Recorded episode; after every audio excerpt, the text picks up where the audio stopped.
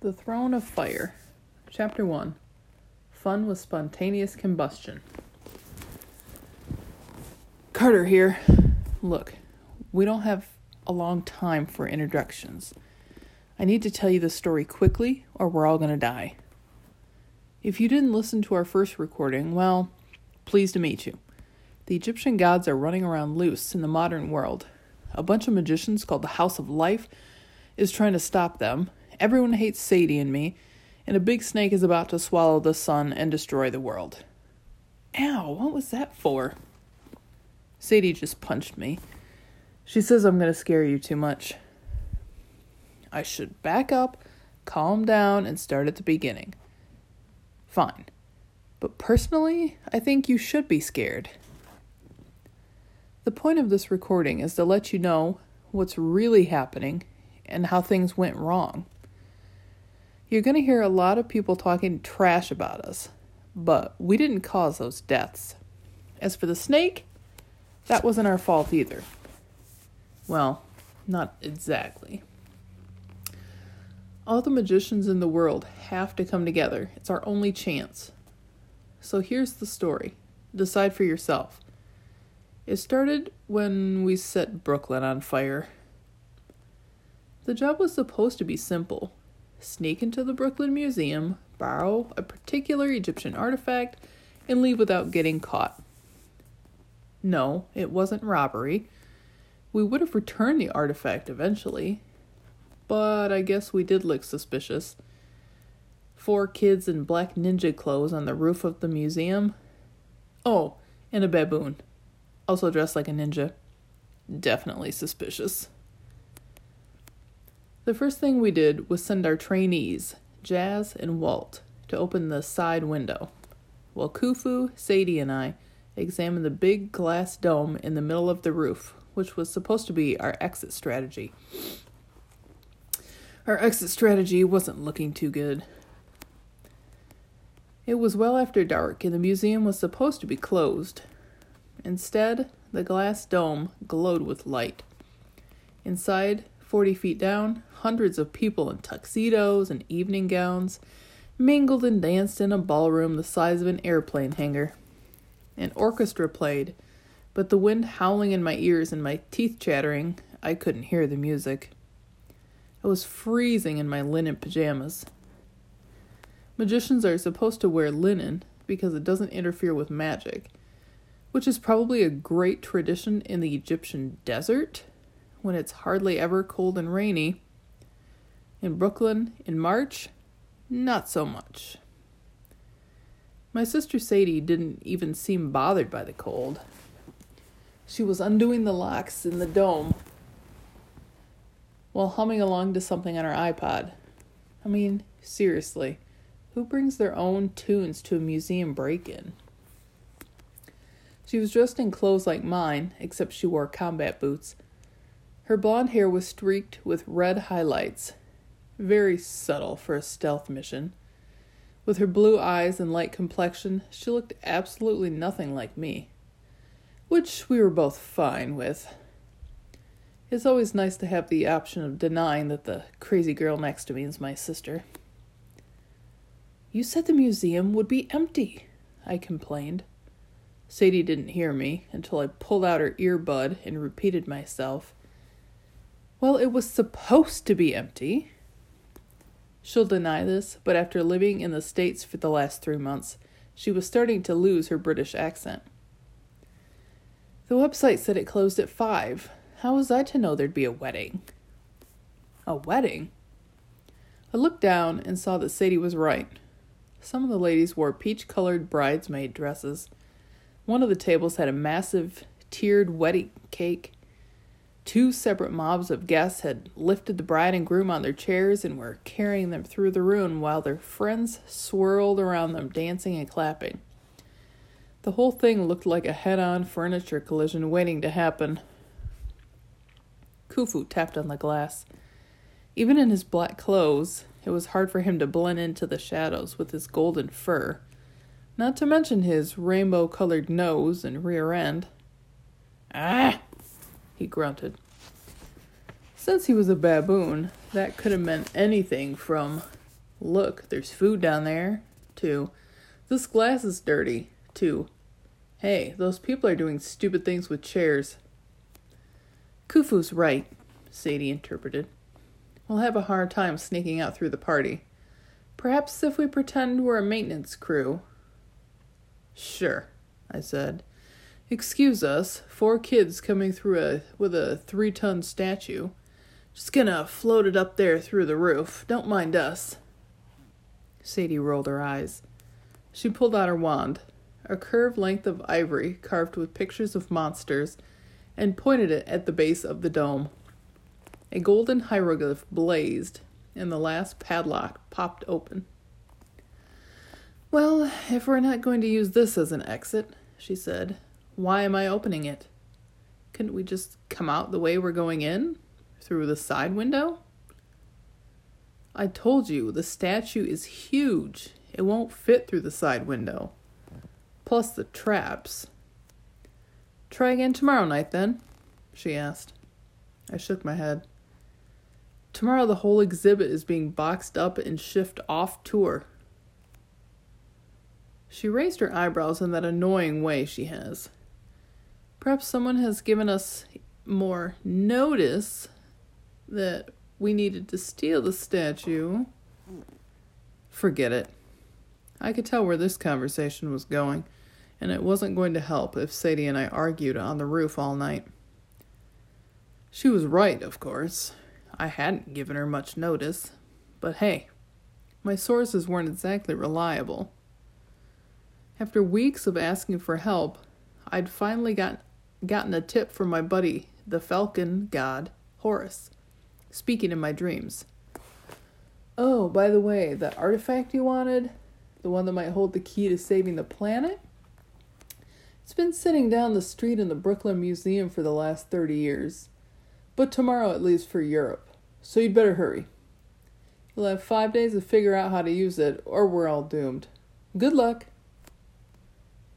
I could have screamed at him for not telling me sooner, but it wouldn't have made any difference. Gods only talk when they're ready, and they don't have a good sense of mortal time. I knew this because Horus had shared space in my head a few months ago. I still had some of his antisocial habits, like the occasional urge to hunt small furry rodents or challenge people to the death. Let's just stick to the plan, Sadie said. Go in through the side window, find the statue, and float it out through the ballroom. We'll figure out how to deal with the wedding party when we get that far. Maybe create a diversion. I frowned.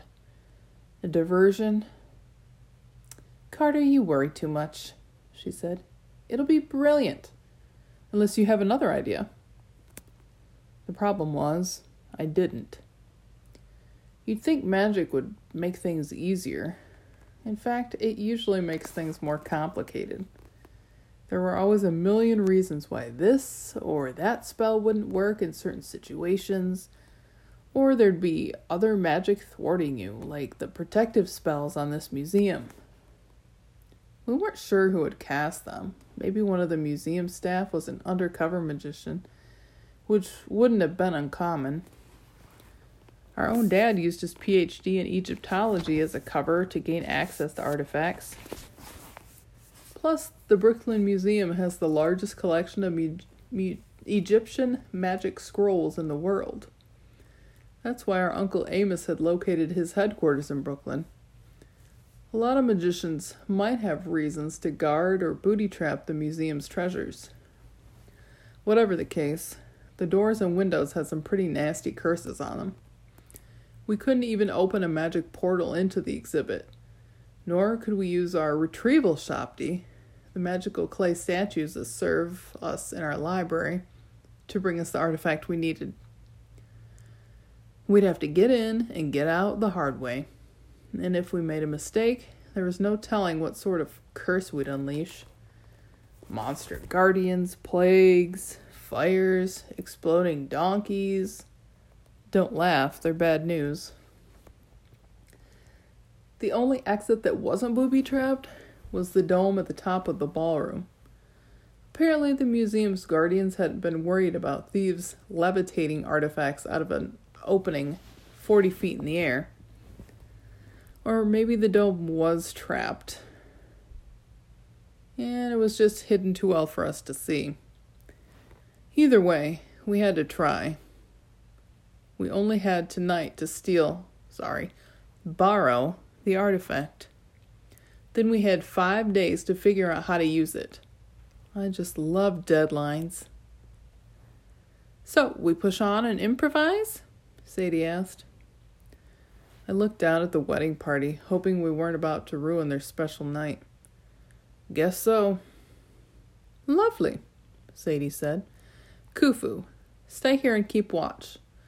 Open the dome when you see us coming, yeah? Ah, said the baboon. The back of my neck tingled. I had a feeling this heist was not going to be lovely. Come on, I told Sadie. Let's see how Jazz and Walt are doing. We dropped to the ledge outside the third floor, which housed the Egyptian collection. Jazz and Walt had done their work perfectly.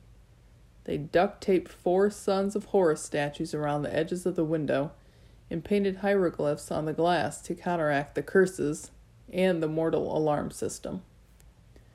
As Sadie and I landed next to them, they seemed to be in the middle of a serious conversation. Jazz was holding Walt's hands. That surprised me, but it surprised Sadie even more. She made a squeaking sound like a mouse getting stepped on. Oh, yes, you did. I was there. Why would Sadie care? Okay, Right after New Year's, when Sadie and I sent out our djed amulet beacon to attract kids with magic potential to our headquarters, Jazz and Walt had been the first to respond. They'd been training with us for seven weeks, longer than any of the other kids, so we'd gotten to know them pretty well. Jazz was a cheerleader from Nashville. Her name was short for Jasmine, but don't ever call her that unless you want to get turned into a shrub. She was pretty in a blonde cheerleader kind of way. Not really my type, but you couldn't help liking her because she was nice to everyone and always ready to help. She had a talent for healing magic too, so she was a great person to bring along in case something went wrong, which happened with Sadie and me about 99% of the time. Tonight, she covered her hair in a black bandana. Slung across her shoulder was her magician's bag, marked with the symbol of the lioness, the lion goddess Sekhmet. She was just telling Walt, We'll figure it out, when Sadie and I dropped down next to them. Walt looked embarrassed. He was, well, how do I describe Walt? No thanks, Sadie. I'm not going to describe him as hot. Wait your turn. Walt was 14, same as me, but he was tall enough to play varsity forward. He had the right build for it, lean and muscular. The dude's feet were huge. His skin was coffee bean brown, a little darker than mine, and his hair was buzz cut so that it looked like a shadow on his scalp. Despite the cold, he was dressed in a black sleeveless tee and workout shorts. Not standard magician clothes, but nobody argued with Walt. He'd been our first trainee to arrive, all the way from Seattle. And the guy was a natural sau, a charm maker. He wore a bunch of gold neck chains with magic amulets he'd made himself. Anyway, I was pretty sure Sadie was jealous of Jazz and liked Walt, though she'd never admit it because she spent the last few months moping about another guy. Actually, a god. She had a crush on. Yeah, fine, Sadie, I'll drop it for now. But I notice you're not denying it. When we interrupted their conversation, Walt let go of Jazz's hands real quick and stepped away. Sadie's eyes moved back and forth between them, trying to figure out what was going on. Walt cleared his throat. Window's ready. Brilliant. Sadie looked at Jazz. What did you mean we'll figure it out? Jazz flapped her mouth like a fish trying to breathe. Walt answered for her. You know, the Book of Ra. We'll figure it out. Yes, Jazz said, the Book of Ra. I could tell they were lying, but I figured it was none of my business if they liked each other. We didn't have time for drama. Okay, I said before Sadie could demand a better explanation. Let's start the fun. The window swung open easily. No magic explosions, no alarms. I breathed a sigh of relief and stepped into the Egyptian wing, wondering if maybe we had a shot at pulling this off after all. The Egyptian artifacts brought back all kinds of memories. Until last year, I'd spent most of my life traveling around the world with my dad, as he went from museum to museum, lecturing on ancient Egypt. That was before I knew he was a magician, before he unleashed a bunch of gods and our lives got complicated. Now I couldn't look at Egyptian artwork without feeling a personal connection. I shuddered when we passed a statue of Horus, the falcon headed god who'd inhabited my body last Christmas. We walked by a sarcophagus, and I remembered how the evil god Seth had imprisoned our father in a golden coffin at the British Museum. Everywhere there were pictures of Osiris, the blue skinned god of the dead, and I thought about how Dad had sacrificed himself to become Osiris's new host. Right now, somewhere in the magic realm of the Duat, our dad was the king of the underworld. I can't even describe how weird it felt seeing a 5,000 year old painting of some blue Egyptian god and thinking, yep, that's my dad. All the artifacts seem like family mementos. A wand just like Sadie's, a picture of the serpent leopards that had attacked us, a page from the Book of the Dead showing demons we'd met in person. Then there were the Shabti, magical figurines that were supposed to come to life when summoned. A few months ago, I'd fallen for a girl named Zia Rashid, who turned out to be a Shabti. Falling in love for the first time had been hard enough, but when the girl you like turns out to be ceramic and cracks into pieces before your eyes, well, it gives breaking your heart a new meaning. We made our way through the first room, passing under a big Egyptian style zodiac mural on the wall. I could hear the celebration going on in the grand ballroom down the hallway to our right. Music and laughter echoed through the building. In the second Egyptian room, we stepped in front of a stone frieze the size of a garage door. Chiseled into the rock was a picture of a monster trampling some humans. Is that a griffin? Jazz asked. I nodded. The Egyptian version, yeah. The animal had a lion's body and the head of a falcon, but its wings were like most griffin pictures you see. Instead of bird wings, the monster's wings ran across the top of its back, long, horizontal, and bristly, like a pair of upside down steel brushes. If the monster could have flown with those things at all, I figured they must have moved like butterfly wings. The frieze had once been painted. I could make out the flecks of red and gold on the creature's hide, but even without color, the griffin looked eerily lifelike. Its beady eyes seemed to follow me. Griffins were protectors, I said, remembering something my dad had told me once. They guarded treasure and stuff. Fab, Sadie said.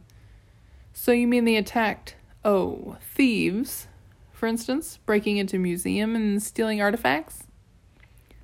It's just a frieze, I said, but I doubt that made anyone feel better.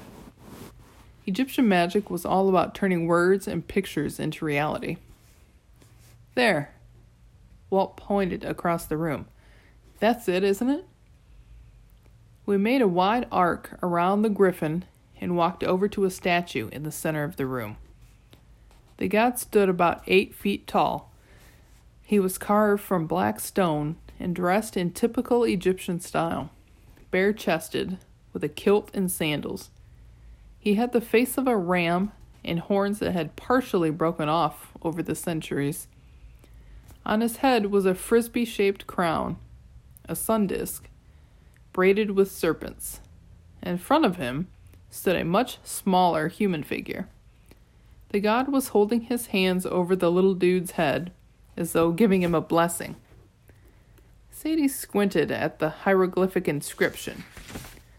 Ever since she'd hosted the spirit of Isis, goddess of magic, Sadie had had an uncanny ability to read hieroglyphs. K N M, she read. That'd be pronounced Kanum, I suppose. Rhymes with kaboom? Yeah, I agreed. This is the statue we need. Horus told me it holds the secret of finding the Book of Ra. Unfortunately, Horus hadn't been very specific. Now that we'd found the statue, I had absolutely no idea how it was supposed to help us. I scanned the hieroglyphs, hoping for a clue. Who's that little guy in front? Walt asked. A child? Jazz snapped her fingers. No, I remember this. Khnum made humans out of potter's wheel. That's what he's doing here, I bet. Forming a human out of clay. She looked at me for confirmation. The truth was, I'd forgotten that story myself. Sadie and I were supposed to be the teachers, but Jazz